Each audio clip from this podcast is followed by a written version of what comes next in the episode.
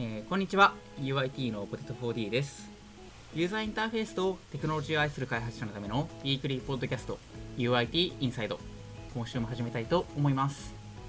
今週はですねゲストに、えー UIT の、えー岡崎さん堀さん井上さんの3名をお呼びして、え LINE での UIT ツーリングサーベイをテーマに話していきたいと思います、えお三方よろしくお願いいたします。お願いしますよろしくお願いします。よろしくお願いします。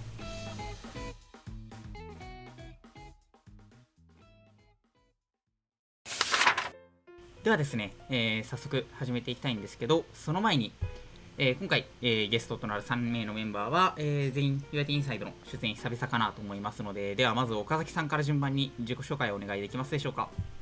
はい、えー、とご無沙汰してます岡崎と申します。えー、と私は主に、えー、と UIT でインターナルのツールであるとか、あとブトストラップの翻訳などをやっております。今日はよろしくお願いいたします。よろしくお願いいたします。お願いしますでは次は堀さん、お願いいたします。はい、えー、堀潤一郎です。J って呼ばれてます。とフロントエンド開発センター UIT でフロントエンドエンジニアをしています。えー、と普段は LINE ニュースの開発を行っています。えー、とそれに加えて、えー、と UIT プレイブックという、えー、と JavaScript 開発者向けの内部的なガイドラインの作成も行っています。よろしくお願いします。はい、よろしくお願いいたします。では最後、井上さん、お願いいたします。はいえっと井上明則と申します、えー同じくフロントエンド開発センター UIT の方で堀さんと同じニュースの方の開発をしております今日はよろしくお願いしますはい、よろしくお願いいたします。では、この、えー私含めて4人で、えー今回は進行していきたいと思います。それでは、えーまずですね、UIT ツーリングサーベイについて、えーっと主催である岡崎さんの方から簡単に説明いただきたいんですけど、よろしいでしょうか？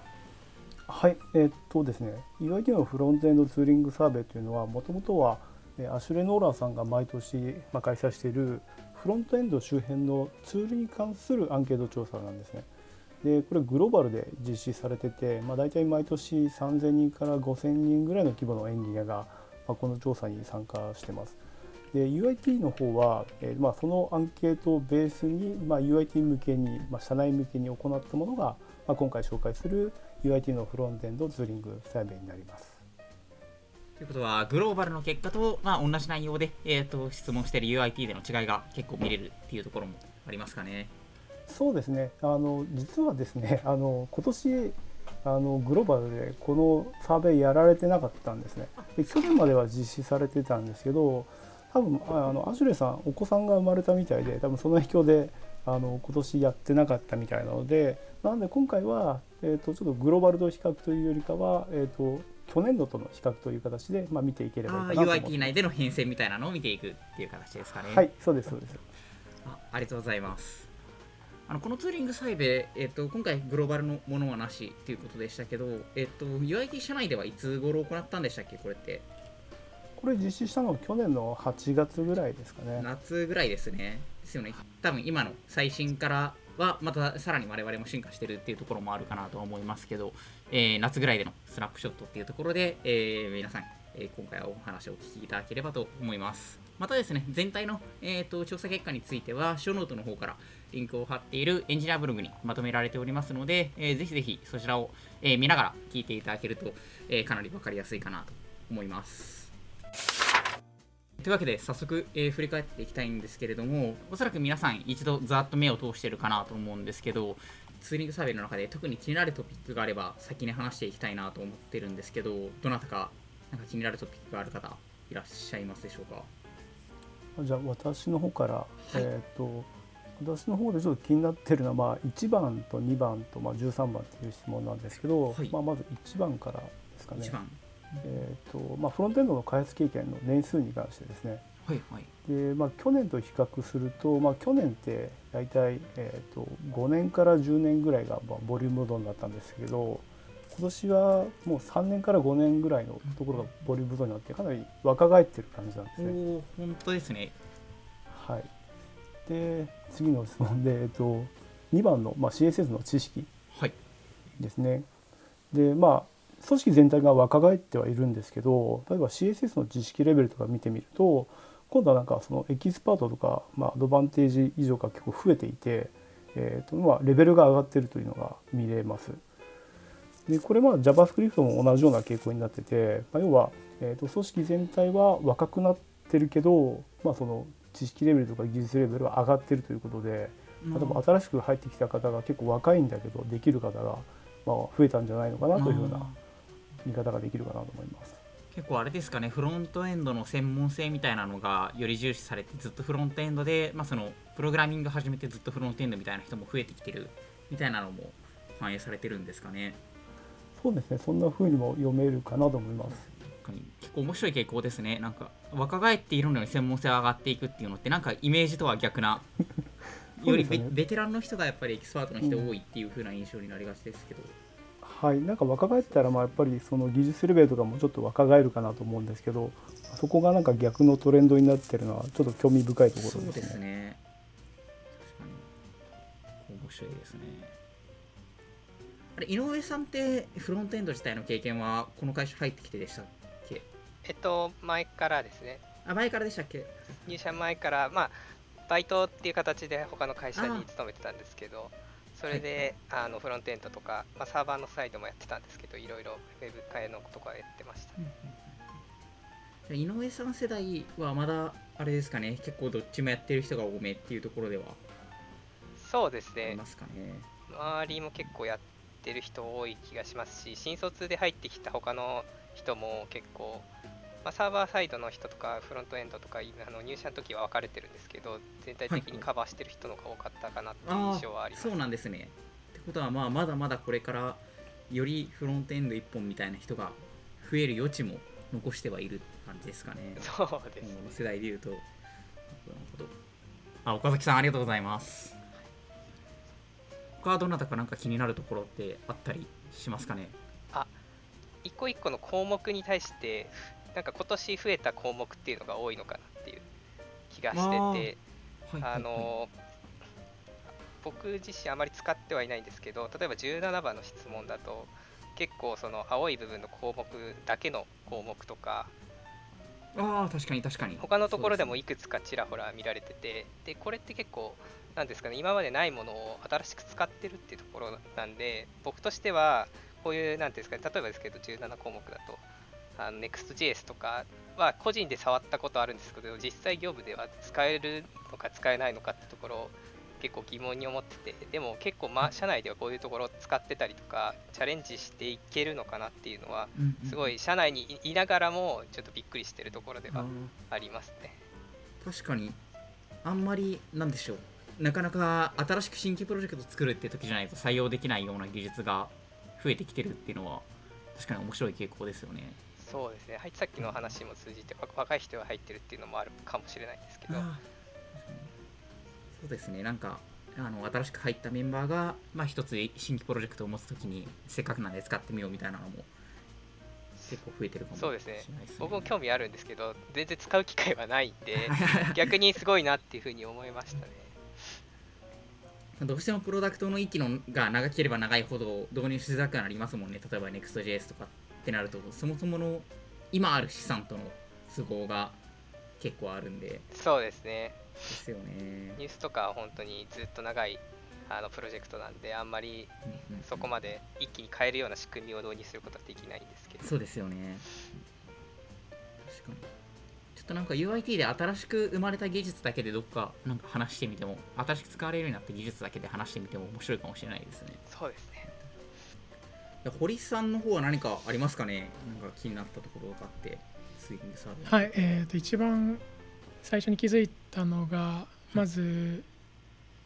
えーと、17の、はい、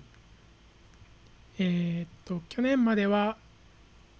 Vue があの essential っていう、えー、と質問ですよねこれ。あのまあ、ね、プロジェクトに必ず必要な、うん。フレームワークライブラリを何ですかっていうので Vue がトップだったのが、えっと、今年は React がトップになって追い抜いたっていうのが、えー、気になりました。結構印象的ですよね。これまでやっぱり LINE といえば Vue みたいな印象を外の人も持ってますし、はい、中の人も持ってたみたいなのがあるかなと思いますけど。そうですね。特にあの LINE ニュースは両方使っていてはいはい。LINE ニュースのタブは React でできているんですけども記事を開くと Vue で作られたコンポーネントが開いて、えーとまあ、ハイブリッドなプロダクトなんですよね。なのでよくあのニュースのエンジニアは両方使ってるんではいはいはい。比較が話題になることが多くて。ああそうなんですね。そうですね。でこれは来年とかどうなるんだろうな。まあまた React が突き放すのかなとかどうなんだろうなっていうところですよね。楽しみなところですね。確かに。結構これまでってやっぱり東京側、まあ、特にうちら結構国内でも3拠点ありますけど東京側は Vue.js 使いがちであの京都福岡の地方拠点は React 使いがちみたいな風に分かれてることも多かったかなと思いますけどなんかそういったトレンドが変わっていくと面白そうですよね。そうですね。福岡はまあ大体 React なのでそうですね。だからそっちの拠点が東京のあの開発にこう影響を与えてきたりして React が増えるっていうのもあるかもしれないかもしれないですね、うん。はいまあ、特に最近だとあんまり拠点とか関係ないですからね。一緒に仕事するときってなると。うん、交えてでもお互いに仕事するみたいなのも増えてますし。確かに確かに。結構面白いですよね。これはかなり印象的な変化でしたね。そうですね。アンケートをちょうど取ったのが8月ぐらいだったんでで、えー、と Vue 3の stable って確か9月ぐらいに出たあ9月と思うんですね。はいはい。はい。なんかもしかしたらちょっとそこら辺の関係も若干あるのかあなあ確かっていうに確かに。気はしてますね。その何でしょうまだいいつ出るかわからないみたいなのもあってなかなかっていうところかもしれないですよねその。そうですね。なのでちょっとまあ3が出た後とまた若干トレンドが変わってるのかなみたいな。Vue3 はコンポジション API が入ってるんでしたっけ？そうですね、はいとですよね。か、まあその他もいろいろ入ってるっていうところですかね。なんか個人的にはあのうんうん。ビューだとあの Single File Component とかであのなんていうんですかね。部分的なあの UI の再利用がちょっとしにくいなあはいはいはいなって思ってて composition しようとするとえっ、と component を増やして composition するかハック的な方法であの render function だったり template をliterals とかを使ったりするとかしかないけど React だと JSX で composition が簡単にできてはいはいはいはい。すごく自由度が高いのに慣れていってでこの辺がやっぱり自分の中では Vue より React の方がいいなって感じたとこなんですけどこれってコンポジション API とかでそれで言うとそもそも composition っていうのが何かわかんないですけど、UI の再利用っていうような風な話だとそもそも実は Vue.js はそもそも JSX が使える2系の時点でで JSX が使えて TSX サポートも入ってて Vue3 でネイティブの TSX サポートが入ったんで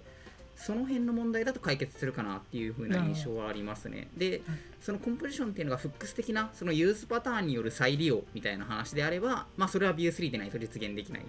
けどまあうん Vue3 だと一部実現できるようになったのかなっていうところではありますけど、多分 UIT 内でもなかなかまだ Vue3 の事例っていうのが多くないので、そこを全社的な判断というか UIT の中での判断も全然統一化されてないっていう風な印象がなるほどうんうん、ありますね。なんで JSX が欲しいだけだったら、まあ、特に技術問わず使えるっていう風な印象ですかね。なるほど別に JSX って React のもんでもないですし、例えば Stencil とかでも使えますし、うんなんかっていう感じなのかなっていう印象はありますかね。ただ、なかなか Vue3 についての評価は多分このアンケート8月から9月を経てもまだあんまり社内的にも Vue3 のプロジェクトってあんまり聞かないですし、それこそあれですよね、あの岡崎さんのチームは一つ Vue3 で開発してるプロダクトがありますよね。そうですね。あの、まあ、 internal のツールなんで、まあ、やっぱり external と違って、まあ、その stable じゃなくても、まあ、採用できるということで、えーとはい、一部入れてはいますね。入れてはいるんですけどまだまだ全然知見が足りないというかこれからって感じですかね、結構その辺をなんか比較する機会とかは実際、あのー内部プロジェクトで使ってみてどうだったみたいな話とかをどっかでできても面白いかもしれないですよね。ああそうですね。ぜひぜひそういうのはちょっと出していきたいですね。そうですね。聞いてみたいです。確かに。ちょっとこれが逆に今年版が期待ですね。なんか多分 Vue3 が出たことによってまあそれがフィットする人と Not for me だと感じる人って両方いるのかなと思うんでなんかそういった変遷も見てみたいですね、うん。多分 React に関しては進化してもそのこれからの進化に別に抵抗があるって人はなかなか見ないと思いますけど Vue2 と Vue3 はやっぱ結構大きく変わるかなっていう印象があるんでなんかアンケート項目分けてみるとかもありかもしれないですよね今後。そうですね。実はまあアンケートを取るときに Vue3 と Vue2 分けようかと思ったんですけどまだ stable じゃないからいいだろうということで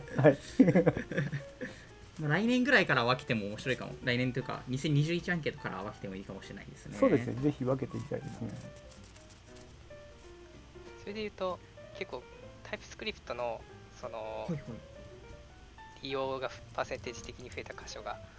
あるじゃないですか。とか Vue3 前ってまだあんまりタイプスクリプトに対応してないのかなっていうのも。多分増えきってないのは、まあ、Vue2 のプロジェクトの部分とかになるとは思うんでうん、もしかしたら来年はもっとタイプスクリプト採用率がガッと増えるかもしれないですね社内でも。そうですね確か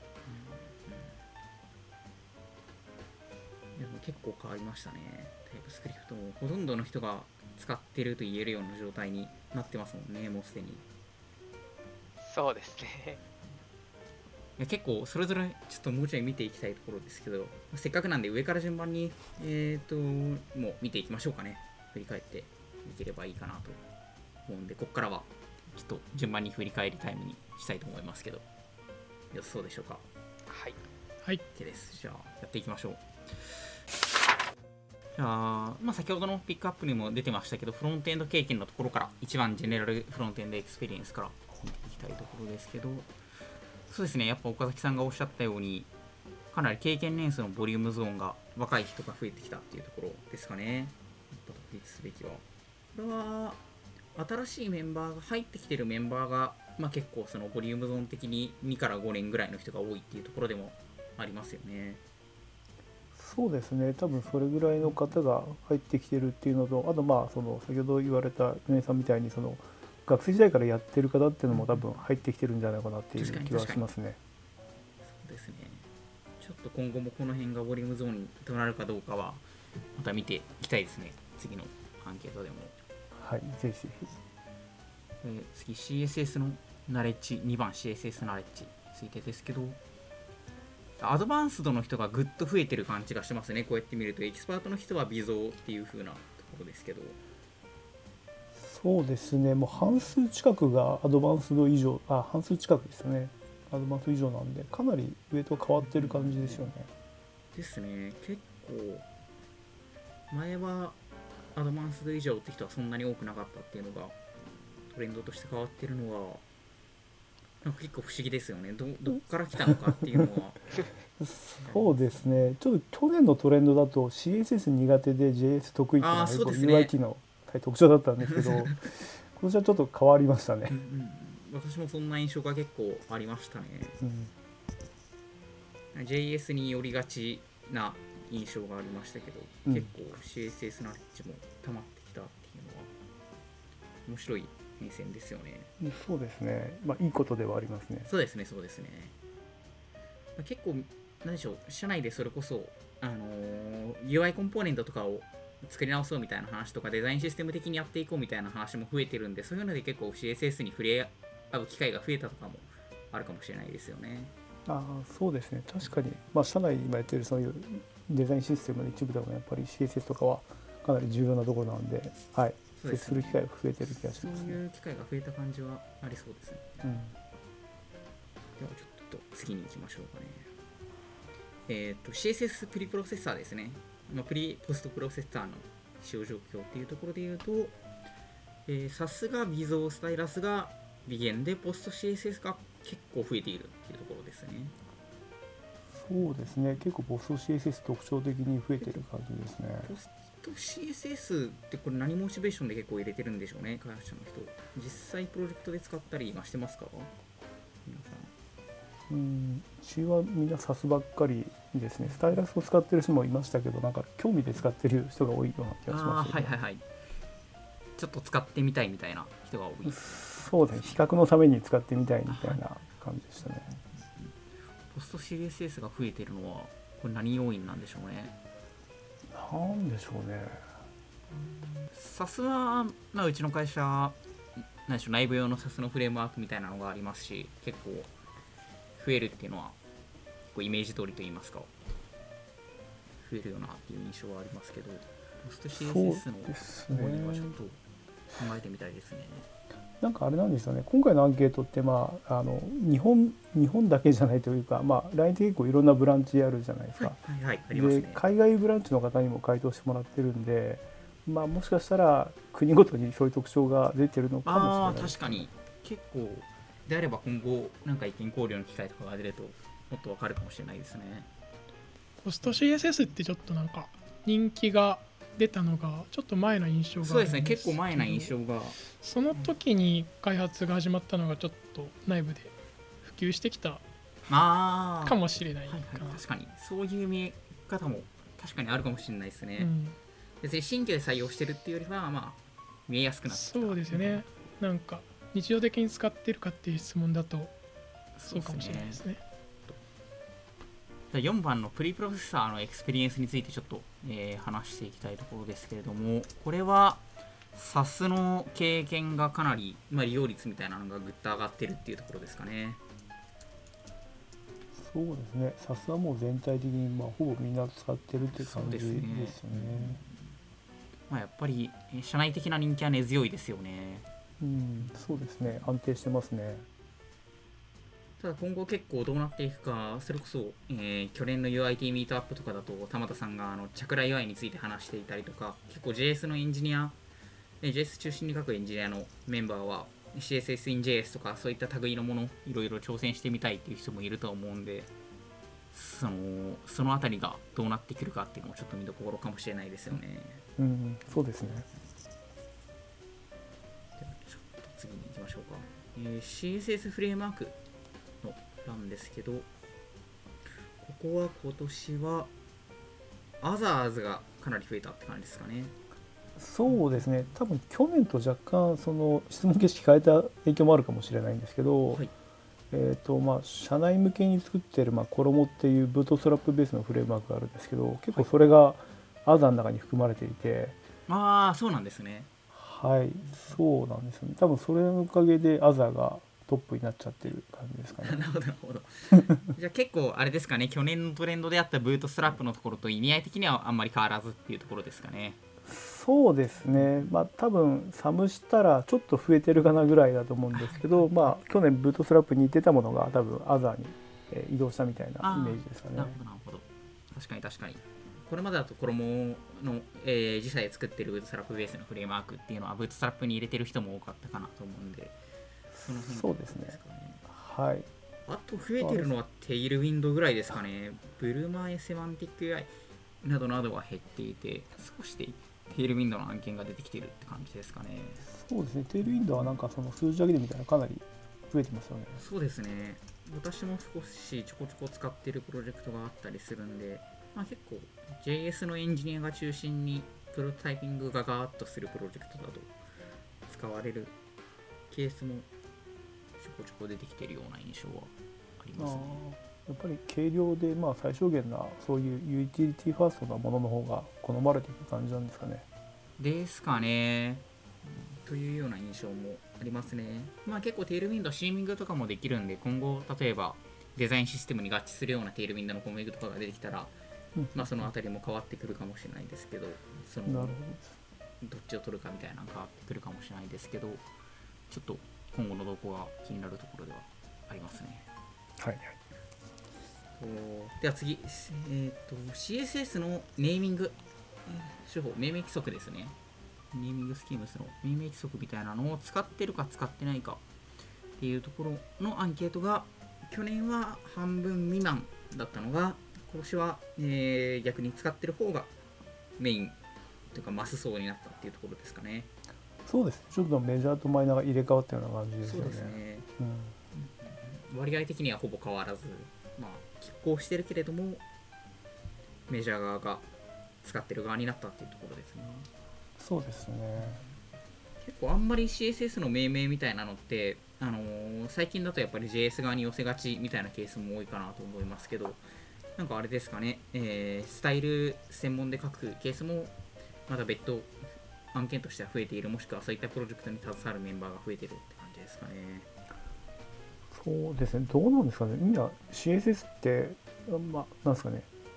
ああんまり書かない方、書かない方針というか、なんて言えばいいんですかね、書く機会が減ってるような気もしなくもないんですけど、うん確かに減ってる気がしなくもないですね、うん、結構フレームワークで済ませたりとか社内向けだツールだとそうですね。なんかあれですかね、その自分で書かないけど、まあ、使ってるフレームワークが、まあ、そういうまあ思想を持ってるかどうか、採用してはい、っるかみたいな、ていうこともあるかもしれないですね。確かにそうですね。なんかある程度セマンティックなうん、ルールがあって、その中でっていうことかもしれないですね。ではサクサクいきましょう次 CSS のリンティングツール。おリンティングツールはぐっと利用率が 伸びた感じですかね。うん。これは基本的にはスタイルリントっていうことですかね。そうですね。結構新しく今の多分フロントエンドのマークアップ用のテンプレート側にはスタイルリントがデフォルトで入るようになっていたりするはずなんでうん結構そういうので新しくプロジェクト作った人がみんな使う側にうん。寄ったっていう結果な気がしますね結構どのプロジェクトでも入ってますかね？今今かかってるプロジェクトだと。ニュースとかって基本的に入ってるんですか？スタイルリントとかって井上さん。いやー入ってなかったと思いますね。あそうなんですね。そうですね。基本的にはニュースだとあのそのスタイルいじるそのマークアップエンジニアっていうのが1人しかいないんではいはいはい。あんまりそこら辺のなんですかね整備みたいなのは僕はあんまり詳しくはないんですけどあはいはい。スタイルとかそんな入ってそのなんていうかリントとか入ってなかった気がしますね。ああもう逆にパキッとその分業されてるからこそまあそういったところでそのそれぞれのコーディングスタイルの齟齬をなくすっていうよりも別に一人のスペシャリストが十分にバリューを発揮できる状態だからっていうところも影響してるっていうところですかね。今はそんな感じになってると思います。ただまあ入れることは多分簡単だとは思うんではいはいはいはい。こういう事例があるのであれば今後検討していくのは全然いいことかなと今こういうのを見て思いましたね。確かに JavaScript 開発者もが書くときにそのブレないようにするために入れとこうみたいな流れとかも全然そうですね。全体的なトレンドが使う方によってるのが進めやすいそうですね、はいでは次は CSS のツールについての経験っていうところの、え8番ちょっと見てみたいですけど。あーオートプレフィックサーとモダンナイザーとえスタイルリントについてのアンケートですね。モダンナイザーって今結構プロジェクトで使われてるもんなんですかね。オートプレフィックサーは多分大体どれにでも入ってると思いますしスタイルリントも入ってるプロジェクトが増えてるかなと思うんですけど。ナイザーはうちのプロジェクトでは使ってないですね。あんまり見ないですよね。うん。まあアンケート結果も結構なかなか多くはないっていうところですしあんまり新規だと使われてなさそうですかね、うんうん。うん。まあ、ただ結構まあそうですね。やっぱりスタイルリントとかオートプレフィクサーはどんどん使う人も増えているし今後も使われるツールだけどっていうところですかね。 Modernizr はそんなにところ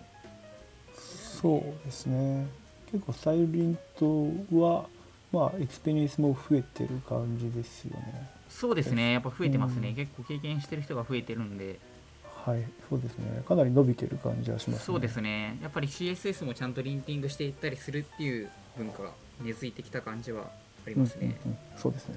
じゃあ次9番いきたいと思いますけどこれは、まあ、命名手法だとか、えーえー経験みたいな感じですかね。あんまり大きな変化はないっていうところですかねそうですね。アトミックデザインがまあちょっと伸びてるかなっていう気はし確かにますね。アトミックデザインが聞いたことがないって人はほとんどいなくなって使ってみたに聞いて聞いたことがある人の経験の割合が増えているっていうのは確かにはい、そう見えますよね。CSS in JS も少し増えてますよね。ああ、でも若干ですかね。まあ利用数あの頻繁に利用してる人は多くはないけれども知らないって人がいなくなったって感じですかね CSS うん。うんは、全員認知はしてるけど使うかどうかはプロジェクト次第っていう感じな、うんを変わってますね、まあ、今後増えるかもしれないですしちょっと見たいですねこうなってくるとまあ知らないってなるとなかなか選定するまでいきづらいと思うんですけど知ってるけど使ってない状態だったら今後使うケースも増えてくるのかなとではちょっと次10番に行きたいと思います。CSS に関するツールの、えー、ユーセージあーまあ利用率。これこれまでのやつ全部総合してっていうところですかね。もうアトミックデザインの採用率が全体のトレンドとしてはかなり急増しているっていうところと、まあ、BEM スタイルリントの利用率が上がっている。一方でオートプリフィクサーの利用率は全体では下がっているっていうところなんですね。うんオートプロフィックサーの採用率が下がってるのは逆に CSS in JS とかそういったところ側で担保されてたりとかするっていう話なんですかねツール側で。CSS の直接記述っていうようりは、んそうですよね。スマックスはもうゼロってことですね。もう、確かに。まあ、ベム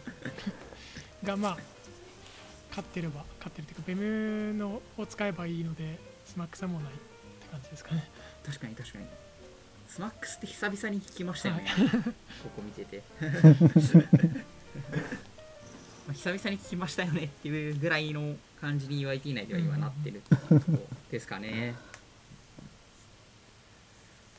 ではちょっと次行きたいと思いますけど Preferred CSS in JS ツールっていうところで CSS in JS を実現する手段として何を使ってるかっていうところですね。おこれはかなり面白い動きがありますね。圧倒的に CSS モジュールスがこの1年で伸ばしたっていうところですかね。これまでとスタイルとコンポーネントの利用率は逆にぴったり同じなんですかね去年と。そうですね。ほぼ変わってないですよね。CSS モジュールスがなんでこんなにいきなり急浮上してきたんでしょうね まあ結構最近だとあれですかね。例えば Next.js とかも結構 CSS モジュール推しになっていたりとかっていうのもあるんで、まあ、現代的な流れがそっち側に寄っているんでまあなんか CSS in JS 実現するならそれでいいよねみたいな感じになってるんですかね。うん確かニュースでも、ちょっと CSS モジュールズ使えはいるかどうか、検討する会議みたいなしたことはある気がします。ちょっと曖昧な記憶ですが、折原さんとかが JavaScript のエンジニアも CSS をかける環境あいいんじゃないかをした方がいいんじゃないかな。あの CSS 専門のエンジニアに任せすぎないでっていうので、ちょっといろいろ検討したことはありますね。結構やっぱ話には上がるようになってきてる感じですかね頻繁にそうですね。うん井上さんってニュース以外にもう一つプロジェクト携わってましたっけ？そうですね、スケジュールの方をやってます。スケジュールの方とかって LINE スケジュールとかってどういう感じで CSS in JS とか使ってますか？えっと、スケジュールの方は、あまりちょっとコース的なところの問題があって、既存のスタイルをそのまま持ってくるっていう方法にしたんで、あ SAS のまま使い続けてる感じですね。あーなるほどなるほど。だからそうですね、チャレンジしたかったんですけど、ちょっとスタイルは膨大なのと、そのはいはい、はい、JS の人しかはそのプロジェクト入んなかったんで、一旦はそこは引き継ぐ形で SAS を使ってるっていう形になってます。まあ、ただ挑戦はしてみたかったかなみたいな。そうですね、JS との相性は結局、やっぱこちらの方が高いと思うんでそこは挑戦したかったんですけど、ちょっとできなかったっていう気はありますね。まあ結構やっぱりみんなやりたいみたいなのでこう上がってるみたいなのもあるかもしれないですよね。できるならやってみたいみたいなのも。そうですね。うんうん。うん確かに。なるかもしれないですねでは次12番で、えー CSS のフィーチャーの利用率っていうところでこれはあーグリッドやフレックスボックスカスタムプロパティスについてのアンケートなんですね。フレックスボックスの利用率がおおぐっと増えてますね。まあ結構みんなそうですね。8割近くですかね。逆にそんなにグリッドの採用率は増えてないんですね。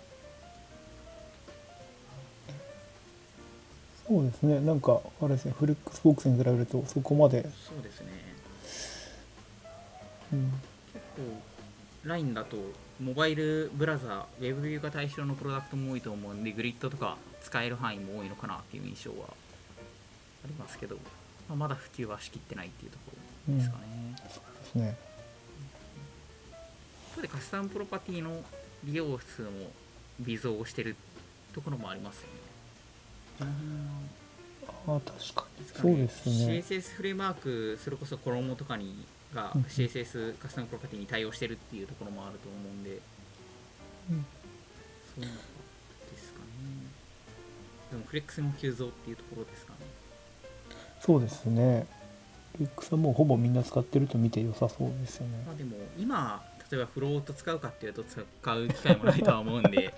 まあ順当な増え方って感じな気はしますね。確かに。んそうですね。単純にこれまであんまりスタイル書いてなかった人が書く機会が増えてフレックスも使ってるっていう感じの変遷かもしれないですね、確かに。では次13番から。お JavaScript になりますね。ここからが全体の半分来たところで、えーじゃあ JavaScript についてですけどこれは先ほどの13番 JavaScript knowledge や岡崎さんのところでも言及されてたように結構あれですかねエキスパートの人がぐっと増えたっていうと。そうですよね。まあなんか平たく言うと中級以下がだいたい10%ぐらい減ってその分エキスパートレベルの人がかなり増えてるっていう感じですよね。まあ、結構特定の領域にフォーカスした専門的な技術を持つ人も結構やっぱり UIT でも増えてるかなっていう印象はあるんで、まあ、その通りっていうところが反映されてるのかなっていうふうな印象がありますね。では次14番タスクランナーですけどタスクランナーはそんなに大きな変化はないですかね。そうですね。そうですね。なんか少しこれはシェルスクリプトはないんですあーまあまあメイクがメイクファイルがあるんで多分メイク側でシェルスクリプト書いてる人が多い感じですかね。メイクっていう項目があるんですねここに まあでも結構使ってる会社とかも多いとは聞きますけどね、なんだかんだで。そうなんですねいい NPM スクリプトにすごいダラダラ長いコマンド書くぐらいならメイクファイルでいいんじゃないみたいなのは結構聞いたりは。っていう風に使うプロジェクトがある話は聞いたりしますね。社内だとあんまないですけど。それで言うとちょっと話変わっちゃうかもなんですけどニュースだとあのスクリプト系ビルドとか CI 系のスクリプトをシェルで書かないで JS で書けばいいんじゃないかみたいな話もあって そのまま JS で書いたりはしないんですかねメイク。メイクちょっと微増してるじゃないですか。そうですね、なんか微増してますね。ここはちょっと疑問というか不思議に思いますねすごく。あ、わかります。私も結構シェルで、まあ、実現するやつでも、後からなんか回収加えたいときに困る時が多いから、JS で書いてる時が多いですね。まあでも、なんでしょうね。コンテナに載せる機会とかも増えてきたりとかしたりとかなんですかね、メイクとか使われてるっていうのは、要は JS 外のコードをなんか実行したいみたいなシチュエーションかもしれないですね。なんか、うちらの会社も、あの去年から Kubernetes の基盤ができたりとかしてると思うんで、例えばその Docker イメージのビルドとかが入ってくると多分 JS では実現しづらいとかっていうような話なのかもしれないなとはうん思いますね。次15番いきたいと思います。JavaScript ライブラリーとフレームワークについてのナレッジですかね。これ結構項目多いですけど、ちょっと一旦ざーっと詳しく見てそうな岡崎さんになんか思った傾向を聞きたいんですけど。えっとそうですねまやっぱり注目すべきは Vue と React のところですよねえっとちょっと項目が多くて比較が難しいんですけど まず Vue からいきましょうか Vue でいくと,、えっとまあ、快適に使ってますよって人が6%ぐらい増えてる感じですかね。で、まあ、ちょっとだけ使ってますみたいな人が11%減ってる感じまあ、全体的に、まあ、その業務で使う分に十分に使ってる人もしくは、まあ、よりよく快適に使ってる人っていうのが、まあ、増えてる、えー少し少し増えてるかな。そうですね。多分 Vue のまあ習熟度が上がってるのかなっていうふうな見方ができるかなと思いますねリアクトリアクトそうですね。去年聞いたことがないっていう人がいたんですけど。おそうなんですね。まあもしかしたらみ React いや Vue が好きすぎて React したとかでももうほぼゼロにっていうところですかね。そうですね、まあ、あとまあ React はやっぱ全般的にそのなんていうんですかね。快適に使ってるって方が増えているので。確かに確かに。そうですね習熟度は上がってる上がってますね。あとは合わせて今年から NEXT ナ x t も増えてるんですね。アンケート項目に。そうですね。確かにはい入ってますね、まあ、全体的に Vue と React についてはやっぱりどっちも使ってるよねっていうのが社内のトレンドになってきてる感じはしますね。を見てると、まあ、ちょっと次に行きたいと思います。これ16番が frequency ですかね frequent, あ frequently そうですね、こっち16番がそうですね、16番が既存のプロダクトに入ってる、まあ、フレームワークあ使用率。何が多いですかっていう、はいはい、そうですね。で17番はその個人的により好む方っていうところですかね。そうですね、欠かせないみたいな、そんな感じですね、期待値が高い方ですかね、どっちかというと。それでいうと16はとあでもプロジェクトで使われてる技術がなんで React も Vue も減ってるんでしょうね。これで これ、不思議なんですよね。なんかまあその新しく増えた項目としてその、まあ、右側にある NEXT とかそこら辺の項目が増えた影響だけでもない気がするんですよね。分には見合わないぐらい減ってますよねそうなんですよね。ちょっと不思議なトレン、トレンドなのかな。不思議な数字ですね。なんか React と Vue 両方ともめちゃめちゃ減ってるんですよね。これなんでなんでしょうね 30%とか20%そうですね。 React がまあ減って27%減って、 Vue が19%減って、あまあまあそうですね。まあちょっと去年との比較だと若干ななんですかね。何が見えるかって言いづらいんですけど、まあ今年のトレンドだけでいくと。まだやっぱり社内で圧倒的に使われてるのは Vue.js が多いなっていうところですかね。そうですねやっぱり Vue.js が圧倒的に多いけどまあ React もどんどん好まれてきてはいるっていう状態ではあると思うそうですね。多分17番の設問に行くと、まあその好まれ具合がよく出てるかなって感じですね。減ってる量で言ってもそうですもんね結構その React も減って Vue も減ってはいるっていうなんか16番のトレンドはあるとしても17番の本当にこの17番の項目はちょっと来年も気になるところですよねかなり気になりますよね。あ17番で Angular とかも少し出てきてるんですね使われてる気に入ってる技術としてああ確かに入ってますね。バージョン2以上ですよね。2以上はい。うちの会社まだアンギュラーの時代が確か全然なかったはずなんでちょっと投票した人はぜひどっかで使ってみてほしいですねではちょっと18番に行きましょうか、えー、と18番はモジュールバンドラーについての話ですけど、まあ、依然として Webpack 一強っていうところですかねちょこちょこパーセルだとかロールアップが使われてるシチュエーションもあるけどっていうところですね。基本的には Webpack か Webpack を隠蔽してるやっぱりそれぞれのフレームワークのツール CLI ツールっていうところですかね皆さん使ってるのは。他使いましたってケースとかあります？去年通して。使ってないですね。使ってないですよね。これでももうほぼ100%に近いってことですよね。そうですね。ほぼ100%に近い人が Webpack 使ってる。まあ他もあの別にこれ合計が必ず100%にあるってわけでもないんで複数使ってる人が少しいるけどほとんどの人が Webpack は使ってるっていうところになるのかなと。私も社内勉強会用のサンプルコードの時に簡単にパーセル使うみたいなのはありますけど。ですよね。きっともうメインのプロジェクトは Webpack を使って、そうですね。あとはちょっと触ってみるっていう形にシフトしてるのかうなって。んかなっていう風な印象はありますね。まあ、 Parcel bundler とかだ Parcel bundler と React と types React と React DOM types React DOM とあ TS 入れるだけであのその場で React の説明の環境できるんで人になんか TSX のサンプルコード書書いて説明するときには便利だったりするんですけどやっぱプロジェクトだと使うのは難しいよなと思ったりはしますね。20番、えー JavaScript extension languages これは JavaScript の拡張となる言語の利用率ですかね。フローが増えてるのがちょっと意外ですね。確かにフローが。減るんだったらわかるけど。確かになんでフローの採用が？どっかで使われ始めたんですかね。どっかの拠点で使ってみてるのかもしれないもですしかしたらタイプスクリプトの代わりにフローを入れてるとこがあるかも。あるかもちょっとこれトレンドが気になりますね。多分どこかの拠点とかチームで使われだしてみたいなはい。やつだと思うんであえてのフロー選定の理由とか聞いてみたいですねこれは。うんちょっとこの後探してそのなんかフローのモチベーションとかなんか逆に TS と比較してどういうところが良かったのかとか聞いてみたいですねこれは。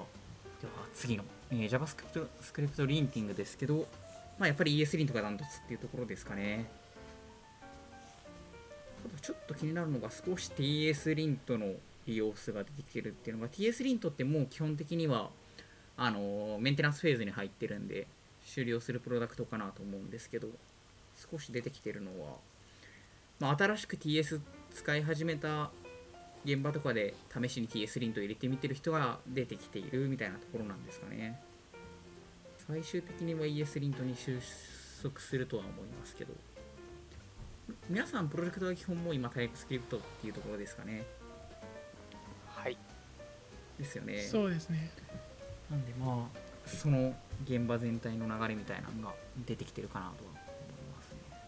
では次に行きたいと思います。JavaScript テスティングですけど JS が圧倒的な人気なのとパペティアがあこれは新たに増えたんですかね岡崎さん。そうですね今年からですね。パペティアは結構使ってるプロジェクトがあるんですね。3割くらいありますね。結構多いですよねこれ結構多いですすね E2E テストまでやってるっていうことですよね。つまりは3割くらいのプロジェクトはこれって、えー、と選択でしたっけ？あの質問に答えるとき。それとも自由に記述でしたっけ？えっ、と選択ですね基本的に。あのチェックボックスですかねラジオじゃなくて、はいはい。はいこれ React Testing Library って入ってなかったですか？ああ多分入ってないんじゃないですかね。 Enzyme だけ入ってる感じがしますよねそうですね。来年ちょっと Enzyme とうん React Testing Library。比較できる比較したいですねそれは結構、はい、うんうんうん。うんうんなうん。るほどですね確かにそうですね。そうですね。ニュースで今 Enzyme 使っ Jest と Enzyme 使ってて、 React Testing Library を入れたいなって個人的にはああの思ってるので。あわかります。私も結構そのどっちが社内トレンドなのかみたいなのは気になってるんでちょっと来年以降のそうですね。ツーリングサーベイで見てみたいですね、結構そこが熱い議い、や論結構熱い気が熱い。かもしますねははい。いわかります。しておきます。ちょっと ぜひ割と正2021正解はないというかまあそうですどっちもどっねちみたいなとこあるんで、はい、結構お互いの特性があるんでどっちもありかなとは思うんですけど、まあその社内トレンドは知っておきたいなとは思うんでやりたいですね、はい。うん。では次の23番もうかなり終わりが近づいてきましたけどパフォーマンスツールス何か使ってますかっていうところですね。おライトハウスの利用率が社内でも伸びているっていうところですかね。あと Web バイタルスが新しく定義として増えたんでそれを参考にしているプロダクトも出てきているっていうところ。ニュースはあれですよね毎日 Lighthouse 回してますよね。そうですねボットで Slack に流れるようにはなってますね。結構あれって効果あるんですか？毎日入れる毎日鳴らすどうですか井上さん。そうですね。ちょうど今日なんかパフォーマンスがだんだん減ってきてないみたいな議論が上がってましたけど。そうですね。でもあれって結構理由みたいなのもちゃんと書いてあるのであの、はいはいはい。しかも後から導入しやすいじゃないですか。そうですね。だからやっぱりこういうなんていうんですかね利用率高いのかなと思いますし使ってみて損はないんで導入は全然いいと思いますね確かに確かに。そうですね。あの要はライトハウスの CLI インストールして回すだけで動くんでそうですね。プロダクションコードに影響を与えないっていうのは確かに。うんこういうの10時に Slack に流れるんですけど大体まだその時出勤してないので 見て見てないから流れちゃってますね。なんか社内で Lighthouse Bot as a Service みたいなのがあってもいいかもしれないですよね。特定のドメインに対して毎日実行してその結果 Slack に流すみたいなツールがあっても面白いかも。そうですねそうですね。しんないですねまあでも遅くなってないっていう話題ができるぐらいに定期的に目を通す機会があるっていうのはいいですよね。なんか手動でかけてたらやっぱやればやらなければやらないほど忘れると思うんでそうですね。ボットが言ってくれるっていうのはいいことな気がしますねちょっと今後もそういうのを結構やっていきたいですね。では24番アクセシビリティツールスの利用状況ですかね。これは全体的に大きな変化はないがスクリーンリーダーを使おうとしている人が増えてきているってところですかね。ニュースでも結構その、まあ、業務以外のところの話になるでですけどその改善っていうところでどういうものを改善して、そのユーザーに対してどう改善していくかっていう議論が上がるときによくこのスクリーンリーダーみたいな話は出てきますね。確かにちょうど去年とかの終わり頃とか今年頃から結構この話聞いてきたんでこのグラフとニュースとはちょっと合ってる気がしてますなるほど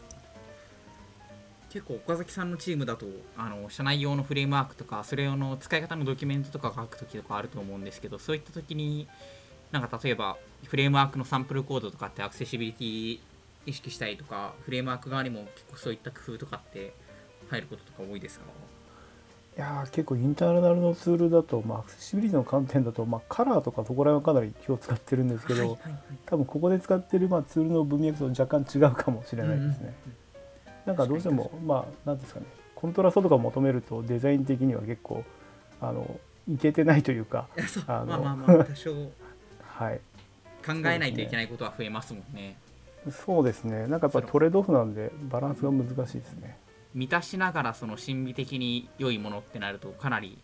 難易度が上がるというかっていうのは確かに。ありますね、いい。ですねとこの辺も最近 LINE の方でもアクセシビリティに関する活動増えてきてる印象もあるんでなんか来年の変化とかも見ていきたいですね。ではもう少しですけど25番パッケージマネージャーについての話。これはヤーンが少し増えつつも NPM も結構使われているっていうところですね。これはそんなにイメージと違わないですかね。依然として、まあ少しずつヤーンのシェアも増えているけど。やっぱり NPM が一番多いっていうところ、まあ、お互いにお互いのロックファイルが読めるようになったりとかっていうのもどんどん出てきてるんで、まあ、どっちを使っててもそんなに問題はないっていうのが、まあ、多いのかなっていう印象はありますね。まあちょっと次行っちゃいましょうか。えーっと、これは、これなんて読むんだろう。ミステライニアスミスレニオス。これは、は、えーっと、ツールの利用統計ですか？はですねいろんなその他のいはい、その他のツールっていうところですね。ですねで、えー、とそれは、まあ、今の利用状況をそのまま反映してるってところですかね。NPM が依然として、まあ、十分に使われていますし、あー、でもただあれですね、バベルの採用率が少し減ってるのは、最近は直接的に触るってことがあんまりなくなってるってことかもしれないですね。自分自分で設そう、自分で設定するわけじゃなくて、例えば React とか Vue の CLI ツールを経由してるから、あんまり意識しないとか、あと、手元でなんか書くときに、例えば NPM パッケージ社内用の NPM パッケージ書くときも、バベルで書くより普通に TypeScript で出力先 ES5 にしちゃうとか、あかもしれないですね。うんうん。っていう変遷な気がしますね、これは。まあ確かにバベルのコマンド書いたり、バベルじゃあバベルのコマンド自分で打ったり、バベルのプラグインたくさん入れたり、プリセット入れたりみたいなのは、まあ、ケースとしては減ってる気がするんで、それを表して、そうですね。最後、チャートライブラリのえー利用率。あ、これは独自の調査ですかね、岡崎さん。そうですね今回はいこっちで勝手に追加した質問ですね。これはチャートライブラリはチャート JS が圧倒的に多いってところですかね。そうですねほとんどチャート JS だった印象ですね。まあ、結構チャート JS が一番 API 的にはシンプルで使いやすいみたいなところですかね。うん、そうですね。高度な表現とかを求めるとと D3 とかに落ち着いていくことが多い印象はありますけど、まあ、社内でパッとチャート出したいときは、チャート JS のケースが多いっていうところ。うんうんうんですね。ちょっとただ今年は、あの今年というか、2020年は、あの社内でチャートライブラリが作られたりとかっていうのもあったと思うんで、ちょっとそれで、どんな変化が起こるか来年、面白そうですよね。そうですね。まあチャートライブラリあの 多分そんなにトレンドは変わらないのかなと思うんですけども、ただやっぱり結構あのプロダクトで使う場面が多いけど、ね外と選択肢が何か分かんないっていうのが わかります、あるんで、わかります。はい。なんで結構、社内のやつは APEX チャートベースでしたっけ？あそうですね。Apex も使ってますね。ですねなんでちょっとその辺の変遷見ていきたいですね。はい。ではというところで27個全部見ていきましたけれども皆さんなんか感想みたいなんてありますか？ざっと見てみてなんかでも5年前とかそういう時に比べるとこう変動はやっぱり落ち着いてきたのかなと、ああそうですね、うんうんエンバーとかアンギュラー 1K、2K とかもういろいろあった時代ではない。そうですね。なんかこう決まってるツールのシェアが変化するっていう感じですよね。新しいのが出るっていうよりは、うん。確かウにェブパックももう何年間もずっとありますもんね。そうですね。グラントとかあのよりも長いかなっていう。そうですね。もう結1年間めちゃくちゃ流行って廃れるとかっていうのがあんまりないかなってそうですね。いうのは、結構年単位で見返してもちゃんとまともに比較できるぐらいにはうん。ツール群が落ち着いてますよね。まあそれでもバックエンドとかよりは全然早いんでしょうけど、まあ、ただ、まあ、その体感的には全然うん、キャッチアップに苦労するっていうわけではないっていう感じなトレンドになってきてるかもしれないですね。確か岡崎さんは毎年ツーリングサーベイあの主催していますけど、なんか今年の中で面白かったトレンドって何かありますか？ざっと見てて。うーんどうですかね。面白いトレンド。うーん。やっぱり Vue と React のところですかね。そこはまあ毎年気になってるところなんですけど。なんかうちらって結構内部で仕事をしてても意外とどこのあの他のチームが何使ってるかとかプラスが何使ってるかわからない部分なんでぱりこうやってこう見える化とか数値化していくとあ意外とそうなんだみたいなの見えてくるんで、そうですね。はい、結構発見があるなと思いますね。ちょっと今後も毎年見ていきたいところではありますね。そうですね、ぜひウォッチしていきたいですね。あとなんかアンケートをどのタイミングで取るのがいいのかって結構悩みどころで、はいはいはい。今までそのまあそのアシュレイさんのやってたサーベイをベースにやってたんで、それがトリガーだったんですけど、はい。今年からちょっとそれがなあ去年か去年からそれがなくなったんで、なんか年の終わりにやるのがいいのかどうかみたいなちょっと悩んでるところですね。あー確かにまあ年の瀬でやると1年のを振り返ってって感じになるんで面白いかもしれないですそうねですよね。うんうんうんまあなんで今年は12月ぐらいがいいのかなみたいなことを思ってます。確かにちょっとやってみるのもありかもしれないですねはい。ちょっと感想を聞いてない井上さんに感想をお伺いしたいですけどはいなんかありますか？そうですね 僕的には結構やっぱりツールでもどっちが優位とかない場合があるじゃないですか。ままあどっちでもいいけどみたあいなそうですね。そこがやっぱ好みで分かれているのかやっぱ優位性があるのかってところはちょっともうちょっと知りたいかなっていうなんかすごいうんうんうん。思いましたね。これまあ去年の比較とっていうわけでもないんですけどあの、まあ、例えば YAN とか NPM ってそんなに違いないと僕は思ってて、はい。そんな時にまあちょっと増えてるのはなんでかなってちょっと思ったりも面白いところでもあるんですけどそういうところの理由までもちょっと知りたいなっていう気がしちゃいましたね。ああそうですね結構さっきの Enzyme と React Testing Library の話もそうですしね。どっちも使えるみたいなものがあった時にそのシェアの変遷の理由は探っていけると面白そうですね。ちょっと社内勉強会のテーマにしてみてもいいかもしれないですね。そういうなんかこの拮抗しているような技術について。そうですね。みんなどういう意見持ってるのかはやっぱ気になってきちゃいますね、いろいろと見てると。ちょっとまたやってみましょう。はい、あと JavaScript テックミーティングの,、はい。あの影響があるのかとか。ああ確かに。そこでのこうなんていうんですかね。発表をきっかけに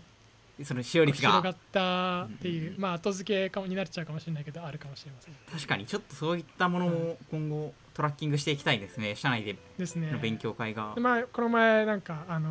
福岡の、えー、とエンジニアに React Testing Library 使ってみたうん発表してもらったりして、でこれからも例えばその React Testing Library が好きなエンジニアがテックミーティングで発表とかを続けたらそれが理由で増えるとかってことはあり確かにあるかどうかはちょっと見ていきたいですね、はい。はい。というわけでぜひ岡崎さんが主催を続ける限りは今後も毎年振り返っていきたいなと思いますので皆さんもまた来年の LINE の動向を、えーに興味を持っていただければと思います。はい、えーというわけでですね今日は、えー UIT のフロントエンドツーリングサーベイをテーマに、え4人で振り返りつつ話していきました。えー LINE のフロントエンド組織、えー UIT ではこのようなフロントエンドに関する議論や技術キャッチアップなどを日々行っております。えー、ビュースリースタディなどですね、社内の学習企画から始まったコンテンツも多くありますので、今後も、えー LINE の内部事情をどんどん発信していければと思います。またですね、えーこのポッドキャストを通じて LINE に興味を持っていただいた方は、ぜひぜひカジュアル面談からでも、えー弊社にご連絡いただければと思います。えー、ショーノートの最下部にですね、求人への、えー連絡を掲載しておりますので、えー例えばカジュアル面談、えーまあ、例えばもう、えー、とこの人と話してみたいとかでも多分全然いけるかなと思いますので、えーぜひぜひご連絡いただければと思います。はい、というわけで、今回は、えー UIT フロントエンドツーリングサーベイをテーマにですね、えー井上さん、岡崎さん、堀さんの3名とともに話していきました。えーご視聴ありがとうございました。ありがとうございました。ありがとうございましたありがとうございました。